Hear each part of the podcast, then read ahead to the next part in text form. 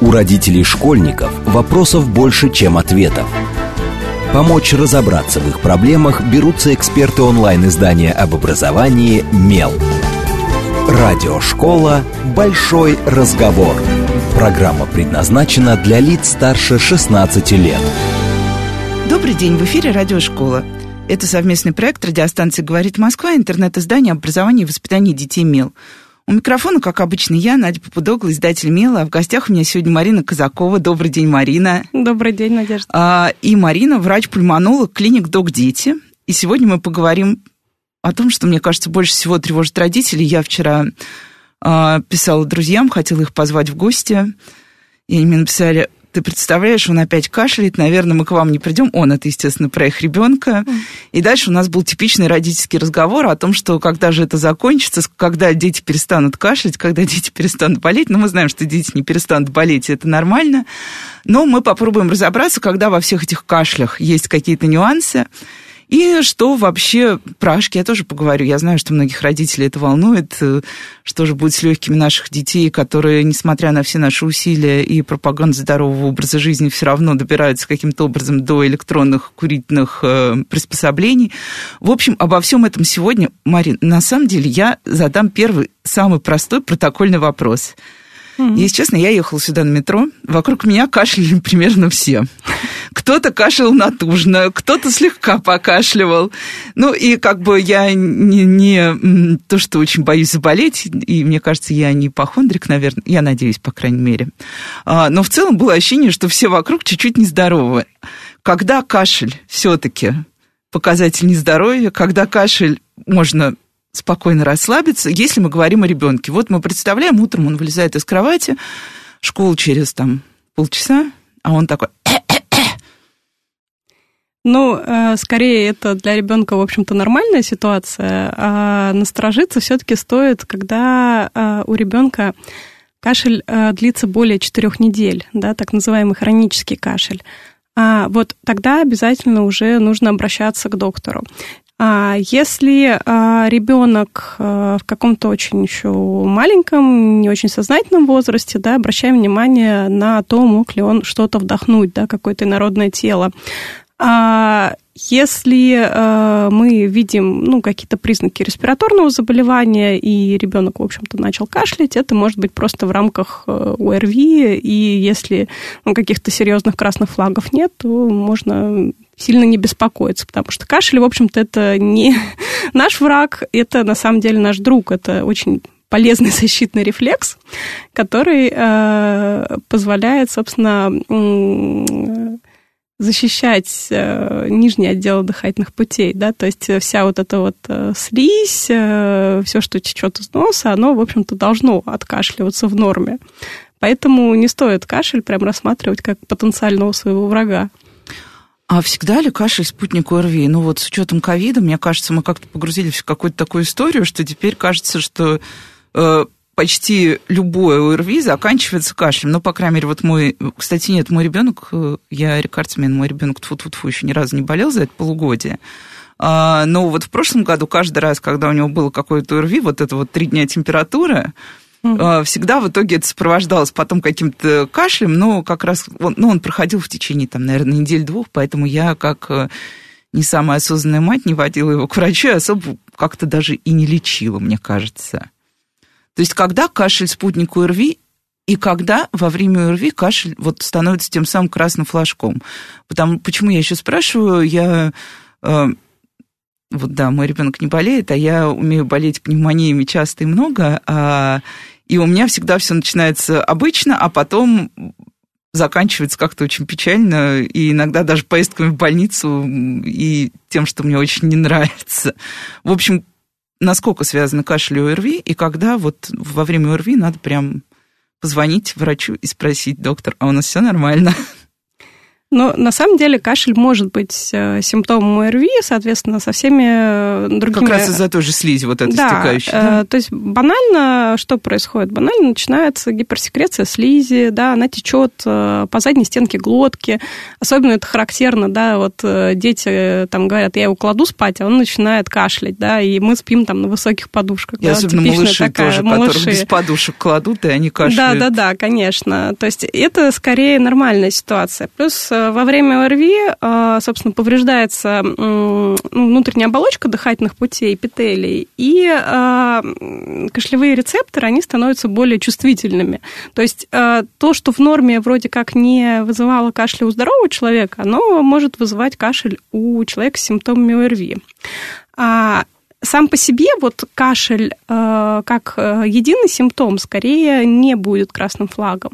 Что будет красным флагом? Э, это одышка в первую очередь. Да? У детей важно посчитать частоту дыхательных движений, да, частоту вдохов за одну минуту. Э, норма зависит от возраста. В общем-то, у детей, особенно младшего возраста, что характерно, да, такие признаки дыхательной недостаточности, когда тревожно должно стать, и это повод вызвать скорую помощь, когда начинают втягиваться межреберные промежутки, животик, легкие начинают... Ну, вот грудная клетка начинает по типу э, мехов, да, то есть работать, то есть вспомогательная мускулатура начинает э, работать очень активно. Э, могут втягиваться надключичные ямки, еремная ямка. Э, ребенок дышит тяжело, да, такой вот, как некоторые описывают дыхание Дарт Вейдера, да, как родители иногда про это говорят. Это, кстати, да, понятно сразу. Да, если вы слышите сами музыкальные звуки из грудной клетки ребенка, да, это вот в медицине это называется свистящим дыханием, но скорее родители это описывают как аккордеон, либо как гармонь, да, такие вот звуки именно музыкального характера. Это тоже повод обратиться к врачу. Если, собственно, у ребенка э, лихорадка продолжается более пяти дней, да, с кашлем, если э, кашель э, с мокротой, с кровью, да, это тоже такой достаточно тревожный симптом. Если был какой-то светлый промежуток без температуры, а потом ребенок ухудшился и опять начал температурить, а как-то изменился характер кашля, это тоже тревожный симптом. А вот... Э... Меня всегда ставило в тупик, когда, ну, понятно, сейчас у меня достаточно уже взрослый ребенок, но когда он был маленький, я, естественно, как, наверное, многие матери, мучила нашего педиатра, писала ей в WhatsApp и говорила, он опять кашляет. Вот. И она меня спрашивала иногда, например, а кашель лающий, вот лающий кашель, это где находится вот в этой категории? Что вообще такое лающий кашель? Потому что я всегда пыталась понять, лающий у него кашель или не лающий. И в итоге заканчивалось тем, что я просто записывала аудиосообщение с кашлем моего ребенка и отправляла его, потому что однозначного ответа я дать точно не могла. Ну, вообще идея записать аудио или даже лучше видео, как дышит ребенок со звуком, это очень хорошая идея, да, и отправить это врачу. Особенно, если вы снимаете видео, важно снимать без одежды сверху, да, чтобы врач мог оценить еще механику дыхания в этот момент. Это как раз то, о чем вы говорили. Да, вот это да, вот да, как, да, как раз, все. Да, потому что признаки дыхательной недостаточности, они могут быть не очень очевидны для родителя, но они будут как бы сразу бросаться в глаза лечащему доктору. А, значит, что еще а, касаемо кашля? А, лающий кашель. А, лающий кашель, он а, у нас а, вызывает тревогу в том случае, если он сопровождает такую патологию детей младшего возраста, как а, а, ложный круп, да, остро-стенозирующий ларинготрахеит, он еще называется.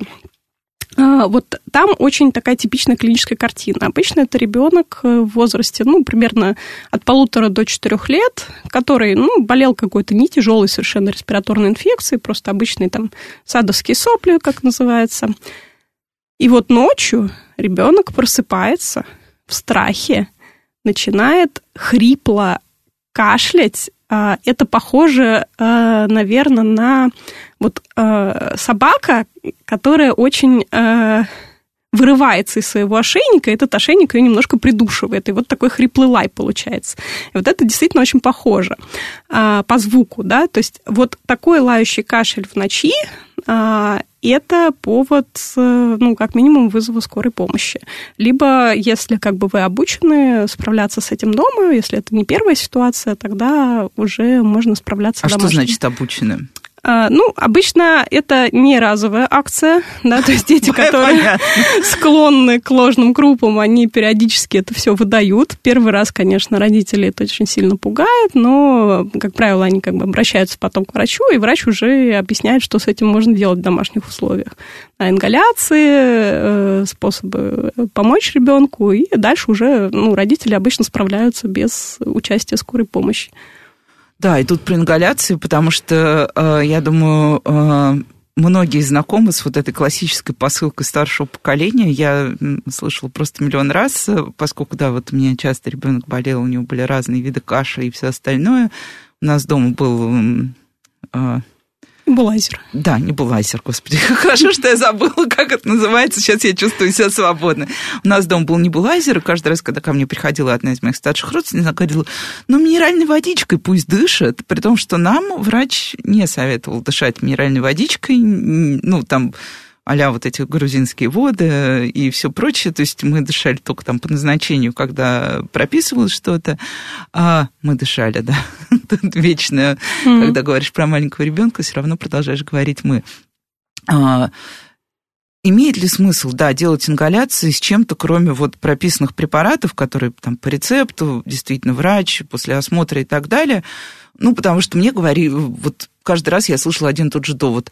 Это будет разжижать мокроту, он сразу начнет откашливаться, и все у тебя через три дня будет идеально.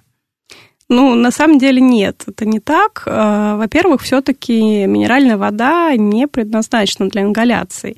Ее никто не изучал, как минимум, на безопасность в таком ключе, да, то есть минеральная вода – это, по сути, нестерильный гипертонический раствор. А мы в медицине используем гипертонические солевые растворы, но стерильные, да, потому что все-таки у нас нижний отдел дыхательных путей, альвеолы, да, мы не хотим туда какую-то... Непонятно что. Да, новую патогенную флору подсадить путем ингаляции, да, нам, нам бы этого совсем не хотелось.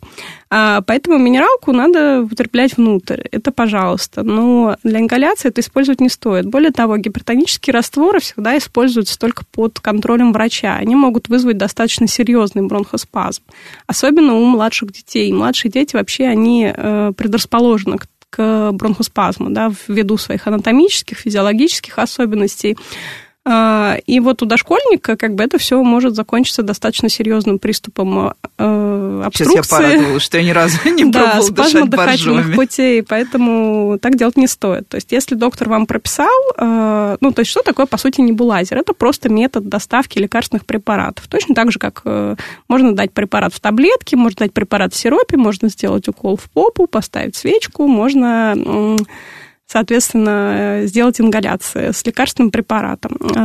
Если мы говорим об увлажнении дыхательных путей, то рациональнее все-таки увлажнять воздух в помещении.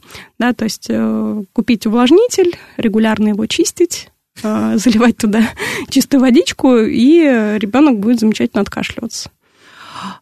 И теперь как раз к тем самым пневмониям, да, потому что вот, ну, опять же, я скажу, что я знаю по себе, когда я первый раз столкнулась, я даже не подозревала, что у меня может быть пневмония. Это произошло просто вот как, ну, я болела-болела, а потом вдруг у меня поднялась температура до тридцати девяти, и я поехала в поликлинику, и думаю, ну, ладно, сейчас мне пропишут что-нибудь. И причем температура как-то еще не сбрасывалась, но у меня даже не было особого кашля, то есть мне не приходило в голову, что сейчас через три секунды после того, как я войду к врачу, мне скажут, а теперь иди и жди, там внизу скорая помощь тебя отвезет в больницу. В общем, для меня это было каким-то грандиозным сюрпризом, как бы из ниоткуда ты вдруг оказываешься болен и заперт на неделю в больнице со всеми вытекающими из этого последствиями. Вот есть ли у детей какие-то понятные... Вообще, есть ли понятная симптоматика, когда вот это вот то, что казалось ОРВИ, превратилось в пневмонию? И вообще, когда с пневмонией увозят? Потому что, ну, после этого я, например, несколько раз болела пневмонией уже дома с любезного разрешения своего врача, выполняя все его назначения, но в больницу меня больше не возили. И я поняла, что есть разные сценарии и разные варианты.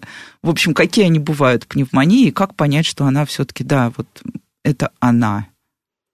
Но э, на самом деле тревожным знаком будет как раз вот то, что вы рассказывали, да, это вроде бы болеем-болеем, вроде бы уже и температура спала, и пора бы выздороветь, но тут внезапно какой-то не очень прекрасный момент, э, поднимается опять температура, могут быть какие-то боли в грудной клетке, даже не обязательно будет действительно кашель, э, может усилиться кашель, может измениться его характер, но ключевое – это вот повторное повышение температуры все-таки. У детей, в принципе, протекает так же, да, то есть должен быть какой-то светлый промежуток, как правило. Это характерно, в принципе, для всех бактериальных осложнений. И для отитов, и для там, пневмонии, и для синуситов, например, там, у подростков и у взрослых. То есть была вирусная инфекция, сверху на нее присоединилась какая-то бактериальная флора.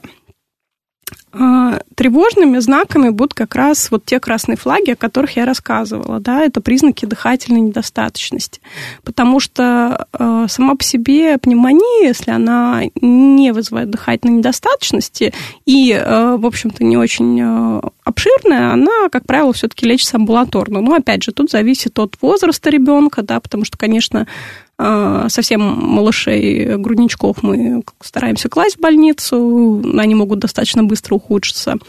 А если это там дети постарше, уже можно лечить амбулаторно под контролем доктора. Опять же, зависит еще от того, есть ли какие-то сопутствующие заболевания у ребенка. Если это условно здоровый ребенок, это одна ситуация. Если там у ребенка какой-нибудь порок сердца, он там перенес кучу операций, у него там сахарный диабет или там еще что-то, да, это совершенно другая ситуация. А, то есть в, каждом, в каждой ситуации врач оценивает риски именно амбулаторного ведения, есть специальные шкалы у нас для этого, и, в принципе, клиническая э, оценка ситуации, и мы э, таким образом принимаем решение о том, где, это, где этот ребенок будет лечиться. А антибиотики, вот мы говорим бактериально, говорим антибиотики или нет? Потому что вот я один раз читала, один раз, да, на МЕЛ выходил текст о том, почему не надо бояться давать детям антибиотики. Ну, в общем, вообще большой разбор про антибиотики.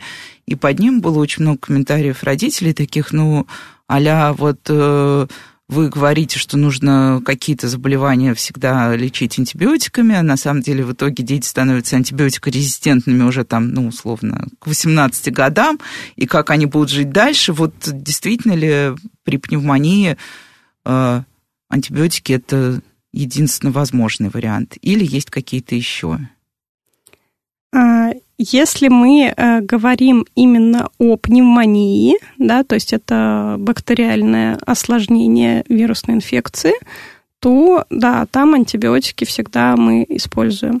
Если мы говорим о вирусном поражении легких, которое может быть в рамках э, это гриппа... Это то, что называют вирусная пневмония? Вот я часто ну, слышу вирусная, вирусная пневмония, пневмония. Да, вирусная пневмония, но как бы термин пневмония, он такой не немножко, немножко спорный, да, да сейчас в кругах пульмонологических.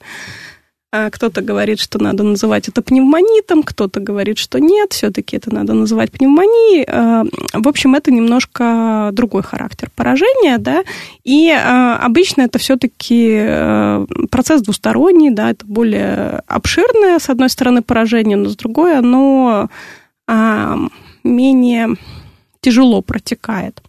Вот в случаях вирусных пневмоний, да, которые могут быть осложнениями часто гриппа, это могут быть осложнения ковида, могут быть осложнениями других каких-то детских инфекций, тогда антибиотики не применяются. Но клиническую ситуацию должен оценивать врач, в том числе и рентгенологическую картину.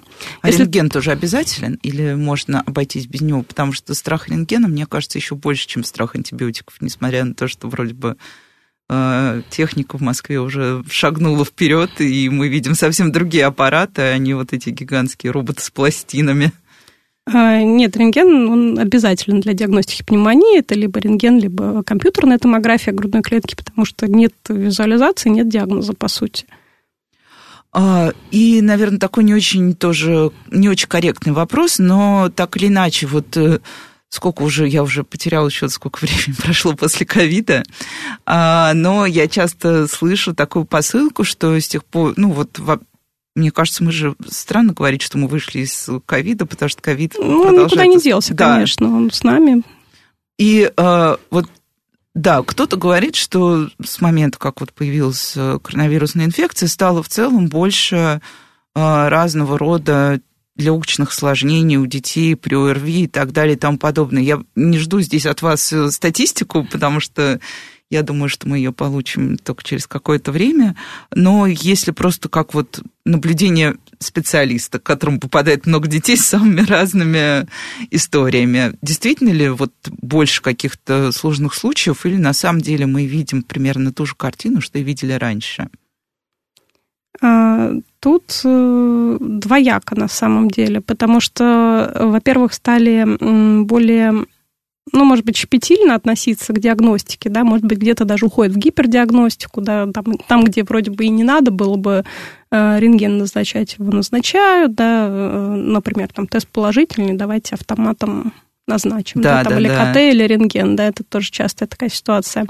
То есть, естественно, если мы уходим в гипердиагностику, мы больше каких-то клинически незначимых изменений в легких будем видеть, которые, скорее всего, будут трактоваться как пневмония. Ковида. Нет, они скорее будут трактоваться в остром периоде как пневмония, ага. И, соответственно, со всеми вытекающими последствиями, включая применение системных антибиотиков. Ну, это вероятнее, наиболее вероятный сценарий. С другой стороны, мы видим в клинической практике после ковида, например, дебюты бронхиальной астмы. Да, то есть все-таки есть определенный процент людей, видимо, там есть какая-то предрасположенность чаще всего, у которых просто ковид становится триггером для развития хронического заболевания легких. А насколько сами родители стали внимательнее, тревожнее или нет такого ощущения? Ну, потому что, мне кажется, в момент, когда ковид был на пике, мы все стали внимательнее и тревожнее, потому, ну, это было естественно. Но вот, как бы, опять же, исходя из своего частного опыта, я понимаю, что вот сейчас я отношусь ко всему, что происходит с ребенком, примерно так же, как это было до ковида. Ну, то есть, как бы... Я воспринимаю трехдневную лихорадку как трехдневную лихорадку, ну, как меня учил врач и так далее и тому подобное. Но вполне возможно, что это какой-то просто мой личный момент безответственности материнской. Нет, почему это не безответственность? Это вполне нормальное отношение. Да, потому что э, гипердиагностика – это тоже нехорошо. И это не всегда хорошо, потому что это несет за собой... Э, Ну, и диагностические моменты, да, там ребенку там предстоит забор крови, что тоже для него там может быть достаточно травматично. И всякие манипуляции медицинские неприятные, которые, может быть, ему бы и не нужны было, были бы, и назначение ненужных препаратов. То есть гипердиагностика – это нехорошо. Все должно быть все-таки в меру. Тревожность родительская, ну, я не могу сказать, что она повысилась. Наверное, ну, наверное, не сильно. Нет. Мне кажется, вот как примерно было, так и есть. Ну, это очень хорошо, потому что мне кажется, что мы так в какой-то момент стали так тревожны, что хорошо, что хоть где-то мы возвращаемся к какому-то, какой-то норме. Ну, и мы сейчас уже буквально через минутку идем на новости. Я уже услышала слово астма, про астму обязательно спрошу, потому что это какой-то отдельный гигантский пласт вопросов, которые мы получаем. Вот у нас есть... Два таких больших, две такие большие группы родительских входящих. Первая, она касается всего, что связано с аллергическим кашлем, что нам еще предстоит весной, когда все зацветет. А второе, это как раз все, что связано с детской астмой. Ключевой там вопрос, конечно, можно перерасти, но сейчас мы уйдем на новости, а после них сразу все это обсудим. Не отключайтесь, с вами Радиошкола. У родителей школьников вопросов больше, чем ответов. Помочь разобраться в их проблемах берутся эксперты онлайн-издания об образовании «МЕЛ». Радиошкола «Большой разговор». Добрый день, в эфире снова Радиошкола. Это совместный проект радиостанции «Говорит Москва» интернет-издания образования и воспитания детей «МЕЛ». У микрофона по-прежнему я, Надя Попадогл, издатель МЕЛа. В гостях у меня по-прежнему Марина Казакова. Добрый день еще раз, Марина. Добрый день. Марина, врач-пульмонолог клиники ДОК-Дети. И обсуждаем мы сегодня детские легкие, детские кашли. Мы уже успели поговорить про красные флажки, так что, если хотите знать, переслушивайте или потом перечитывайте текст на МЕЛе. Поговорили немножко о пневмонии, поговорили о последствиях ковида. Я, наверное, задам последний вопрос, связанный с пневмонией, который до сих пор, ну, такой немножечко спорный, поскольку вот мы обсудили, что один, ну, один из таких красных флагов – это как раз когда у ребенка вроде бы спала температура, и все было спокойно, а потом температура опять резко поднялась. Я помню, что в детстве мне часто говорили: «Ой, субфебрильная температура, а вдруг это воспаление легких?» То есть это температура, которая в районе там вот тридцать семь и два, тридцать семь и три. Когда я стала мамой, мы с ребенком какое-то время жили за границей, и в мои руки попал градусник, где красная отсечка стояла не на тридцати семи, а на тридцати семи и пяти. И наш э, педиатр э, французский, когда речь шла о температуре ниже тридцати семи и пяти, говорила: «Надя, даже не рассказывайте мне об этом». Я говорила: «А как же субфебрильная температура?» Она говорила: «Это заблуждение. Вот про эту субфебрильную температуру как признак пневмонии, что это? Почему вот, опять же, старшее поколение, оно, там вот бабушки у меня очень тревожатся, когда у ребенка тридцать семь и два. Это сразу такое: «У-у-у». Я тревожусь, когда тридцать девять с чем-то. Ну, на самом деле, сначала стоит рассказать о том, наверное, что такое норма, да, температуры. Вот отсечка тридцать семь и пять, она стояла там совершенно недаром, потому что у детей немножко другой теплообмен, нежели у взрослых, и у них, в общем-то, до тридцати семи и пяти может быть вообще нормальная температура. Особенно если ребенок активный, он напрыгался, набегался. И если в такой момент ему там измерить, конечно, у него будет там вот эта условно субфебрильная температура. А градусник в быту, ну вот, как по мне, это скорее, наверное, вредная вещь, чем полезная, потому что э, родители тоже без конца меряют эту температуру, тревожатся. Да, особенно когда появились электронные градусники, да, да, не да. надо больше заставлять ребенка десять минут сидеть неподвижно. Ну да, и все это, собственно, тоже приводит к всякого рода гипердиагностике, что тоже не всегда хорошо, да, как мы уже говорили. А на самом деле лучше ориентироваться на состояние ребенка. Если вот он прям тряпочкой лежит пластом, даже если у него при этом температура тридцать семь и два, это плохой знак. Это прям вот надо врача срочно, срочно, срочно, а то и скорую. Если ребенка даже там условный тридцать восемь, но он на ушах скачет, стоит, по скачет потолку, по да. потолку, ну какая пневмония? Ну нет, конечно. Ну и теперь те самые э, астма, аллергия. Как...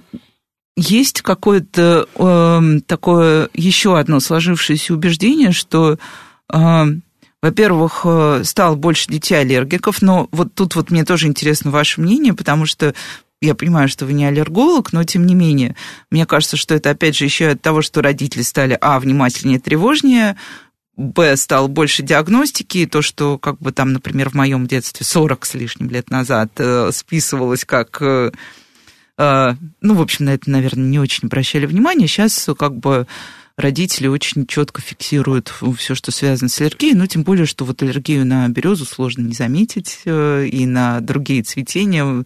Глаза, нос, кашель – это становится твоим спутником. А почему кашель спутник аллергии? Это то же самое, о чем вы говорили, да? Это какая-то реакция на слизь? Или что это такое, вот этот аллергический именно кашель? Аллергический кашель тоже может иметь разный свой генез, да? То есть это действительно может быть то же самое стекание слизи, да, вследствие аллергического ринита.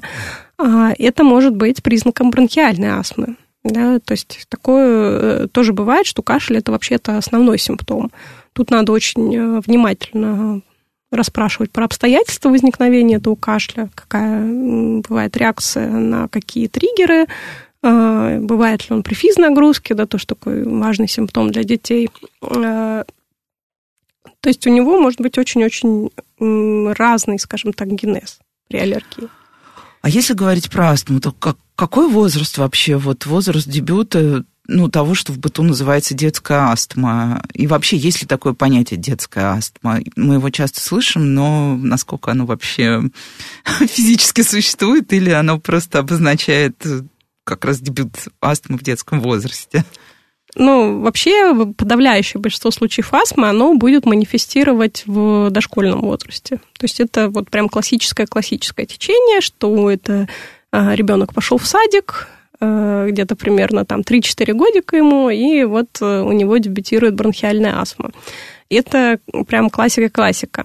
А бывает, конечно, часть детей, которые дебютируют раньше, бывает, что даже и на первом году жизни, бывает, у кого в подростковом возрасте дебютируют, бывает даже и у взрослых, и у пожилых, более того, бывает. Поэтому тут деление по возрасту, оно не совсем правильное, но, скажем так, это наиболее такой вот классический вариант. А как понять, что это именно тоже вот, что пора к врачу, что это все-таки астма? То есть это какой-то системный кашель, как раз вот при физнагрузке при той же, или частые болезни. Если честно, я иногда даже удивляюсь, сколько вокруг меня, вот среди друзей моего ребенка, детей, у которых была поставлена астма, но при этом я еще замечаю, что, ну, поскольку вот, да, моему ребенку сейчас одиннадцать, я вижу, что э, те дети, у которых была рано поставлена астма, вот как раз вот эти три-четыре года, детсадовский возраст, они сейчас как-то значительно реже у них случаются серьезные, ну, такие прям серьезные приступы, они значительно бодрее, родители стали значительно более расслабленными, но это все дети, которые проходили ту или иную терапию.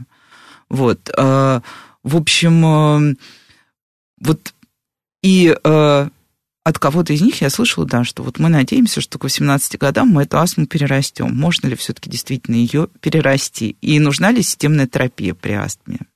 Или мы снимаем только вот какие-то острые моменты? На самом деле концепция по астме вот со времен там, вашего детства, моего детства, она очень сильно поменялась. Если раньше действительно все это не очень хорошо диагностировалось, были вот эти вот бесконечные диагнозы. Хронический бронхит у детей, хронический бронхит с астматическим компонентом. О, да, я да. помню такой диагноз. Да-да-да. Вот это вот все такой вот диагнозы помойки, да, которые по факту, если там глубоко покопаться, оказываются бронхиальной астмой. Да? И даже вот сейчас да, приходят пациенты, которых вроде бы уже они во взрослом возрасте, да, и вроде бы это похоже на дебют, но на самом деле начинаешь вот копаться в их детстве и выяснять, что нет, это вообще-то история... Это не дебют, это продолжение. Это продолжение, да, это продолжение. Вот вообще по классике астма протекает как, да, вот этот дебют в дошкольном возрасте, а потом ребенок болеет, болеет, болеет, примерно до периода полового созревания.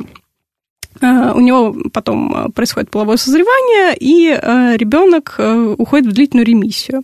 Это спонтанная ремиссия без лекарственных препаратов. Это как раз то, то самое перерастание. Ну, это условно, условно перерастание, да, то, что все называют перерастанием. Да. А потом э, вот этот вот классический мальчик, да, по классике это мальчиков так протекает, этот классический мальчик приходит э, к пульмонологу в сорок лет с очередным приступом бронхиальной астмы. А, то есть астма никуда не девается, и она не перерастается, она уходит просто в длительную ремиссию, и потом она, вероятнее всего, вернется. А, но вот я знаю тоже очень много страхов родителей, потому что в случае, когда ну, родители все-таки нацелены каким-то образом с астмой бороться, все идут к врачам, всем прописывают разную терапию. Есть в том числе гормональная терапия, насколько так, или... В общем, вообще есть. Гормональная терапия – это основа сейчас лечения бронхиальной астмы. То есть вот. Концепция сейчас такова, что мы максимально рано вмешиваемся с помощью ингаляционных местных гормонов. Это не системные гормоны, поэтому так бояться их не стоит. Да, вот в чем разница, потому что ну, меня вообще завораживает страх гормонов, потому что точно такой же страх я однажды беседовала в этой же студии с специалистом по женскому здоровью, ну, с гинекологом, которая говорила, что больше всего ее завораживает то, что ты прописываешь человеку гормональные препараты, он говорит, гормоны я пить не буду, это разрушит всю мою жизнь, вы пытаетесь меня сломать изнутри. При том, что она говорит, ну, люди же это... гормоны, и мы пытаемся просто ввести какую-то коррекцию, а человек на это так остро реагирует. Вот страх гормонов, да, почему не стоит бояться вот этих вот системных препаратов как раз? Вот тут э, все-таки такая небольшая некорректность, да, ага. Это не системный препарат, а. это местный препарат. А, местный. В вот, этом э, очень большая принципиальная разница, э, потому что раньше, примерно до семидесятых годов, пока не изобрели ингаляционные вот эти вот местные стероиды, ну, то есть что такое местный препарат? Это мы помазали ручку кремом, это мы э, попшикали в нос спрей, это мы сделали ингаляцию, да, с местным препаратом. препаратом, он действует только в месте введения, на слизистой оболочке. То есть там, где происходит вот это воспаление. В системный кровоток э, попадает настолько ничтожное количество препарата, что э, говорить о каких-то системных побочных эффектах там ну, вообще не приходится. И было очень много исследований на эту тему. В общем-то, какой бы то ни было хоть малюсенький системный побочный эффект может быть, только если доза этих местных препаратов просто... Космические, огромные, понятно. Да, конечно. В терапии астмы мы к такому прибегаем редко. Это ну, какие-то очень тяжелые формы. В основном это используются минимальные какие-то дозы препаратов, на которых человек себя чувствует хорошо. А вот до семидесятых годов была как раз-таки системная терапия. Да? То есть на большую часть астмы вообще внимания не обращали, да, там, или перерастет, или пусть уходит, кашляет, как бы. Жить не мешает. Ну, даже если мешает, то терапия, которая назначалась, она означала фактически инвалидность для человека. То есть это действительно было так. Если человек начинал принимать системные гормоны, системные стероиды, он становился инвалидом пожизненно. И поэтому это применялось только в крайне тяжелых случаях, тогда, когда ну, фактически речь стояла либо у нас там инвалидность от астмы, либо mm-hmm. человек задыхается просто вот здесь и сейчас, либо мы ему назначаем эти гормоны и пытаемся как-то бороться с побочными эффектами. А их огромное количество. Это и ожирение, это истончение кожи, это остеопороз, это... В общем, очень-очень много-много проблем. Да? Ну, это вот, судя по всему, есть эта историческая память, потому да. что, когда ты говоришь стероиды, люди сразу... И да, сейчас, сейчас э, такие пациенты иногда приходят, да, вот из еще тех времен, когда им назначали это все, да, там, в шестидесятых годах. Но это сейчас, слава богу, очень-очень большая редкость. Ну, конечно, эти ну, люди такие уже глубокие инвалиды. И, конечно, вот этот страх, он настолько въелся просто вот в поколение, что бабушки сразу там хватаются за сердце при диагнозе астмы, да, да, да, при вот. гормонах, упоминании даже одном о гормонах. Но сейчас, слава богу, препараты, они не имеют этих побочных эффектов.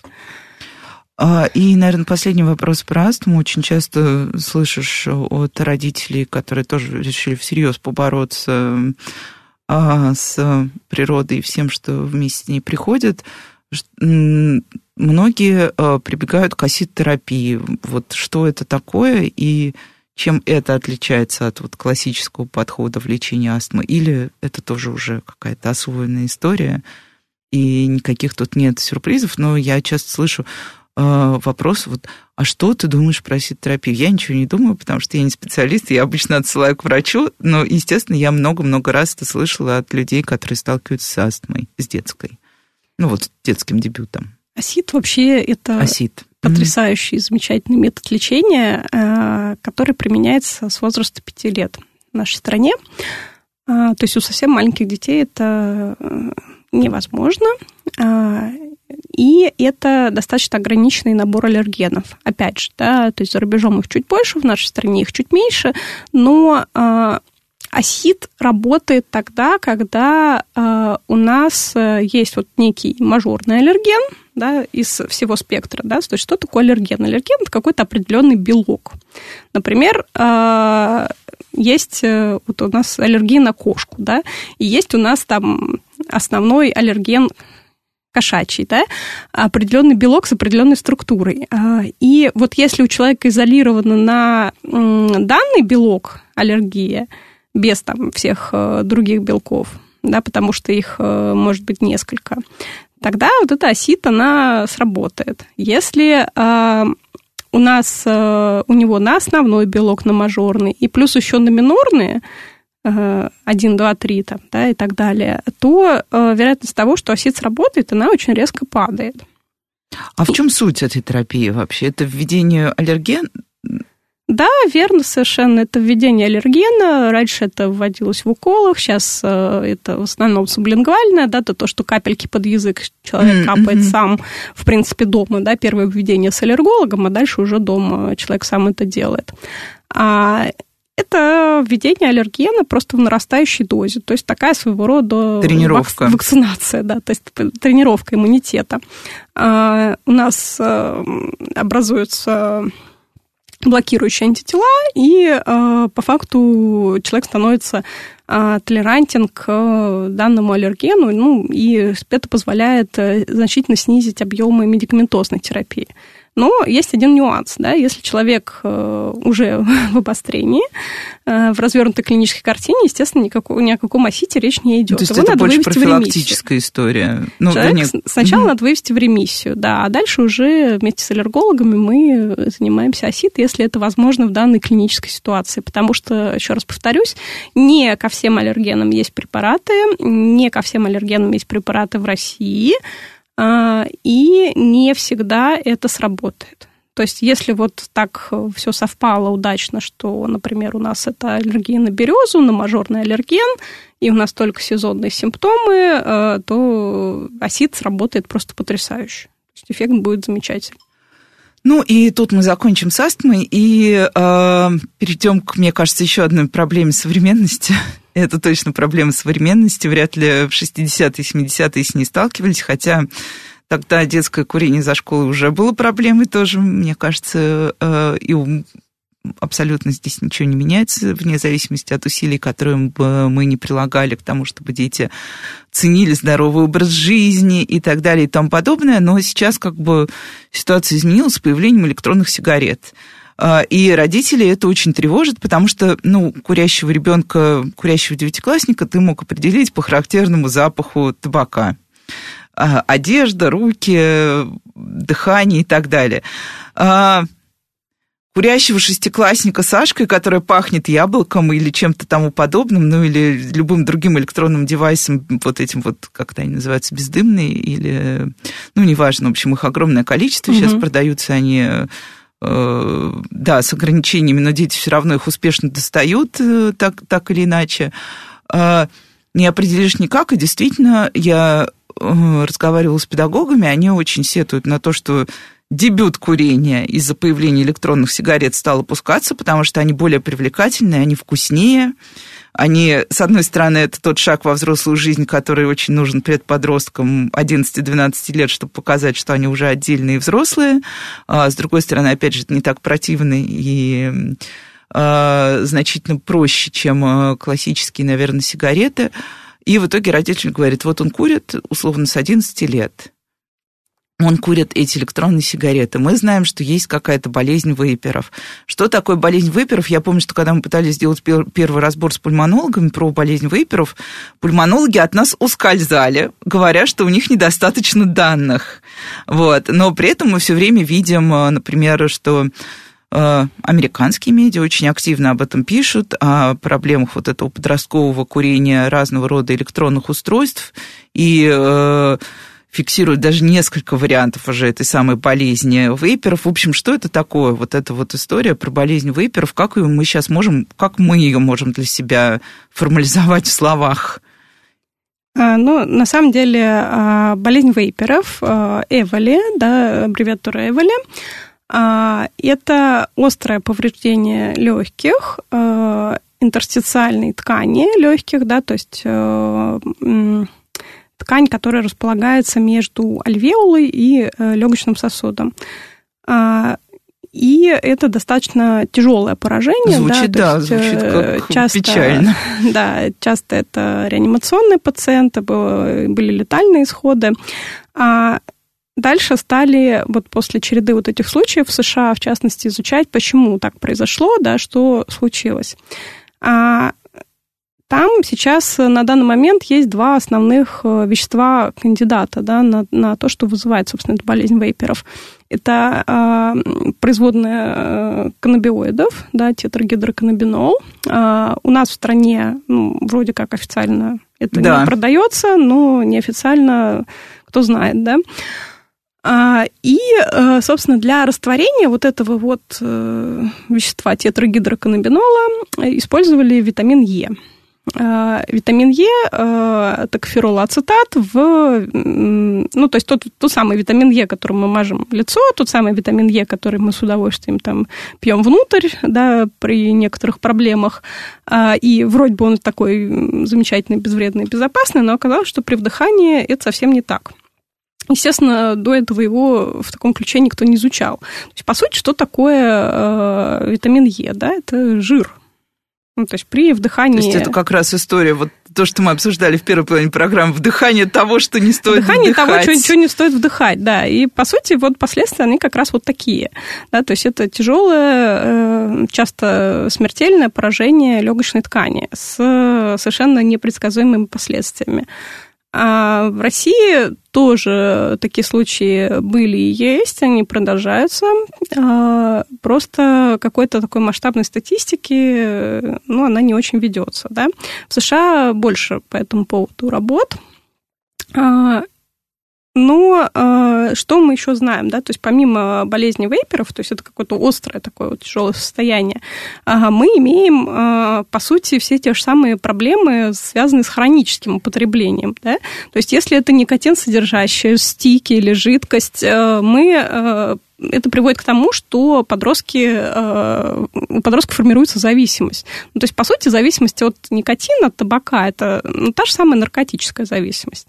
В одном миллилитре, да, вот этой вот жидкости в одном, или в одном стике может содержаться как в двух пачках сигарет. И при этом там, одиннадцатилетний там, или двенадцатилетний подросток может спокойно выпарить эту жидкость за там, буквально один день. Естественно, две пачки сигарет бы он никогда в жизни не выкурил. Это приводит к тому, что формируется очень быстро зависимость. Вообще подростковый мозг, он очень в этом плане... плохо, восприимчив, да? Восприимчив тому, да, чтобы... Там, потому что вот как раз все зависимости, они в основном в этом возрасте и рискуют появиться.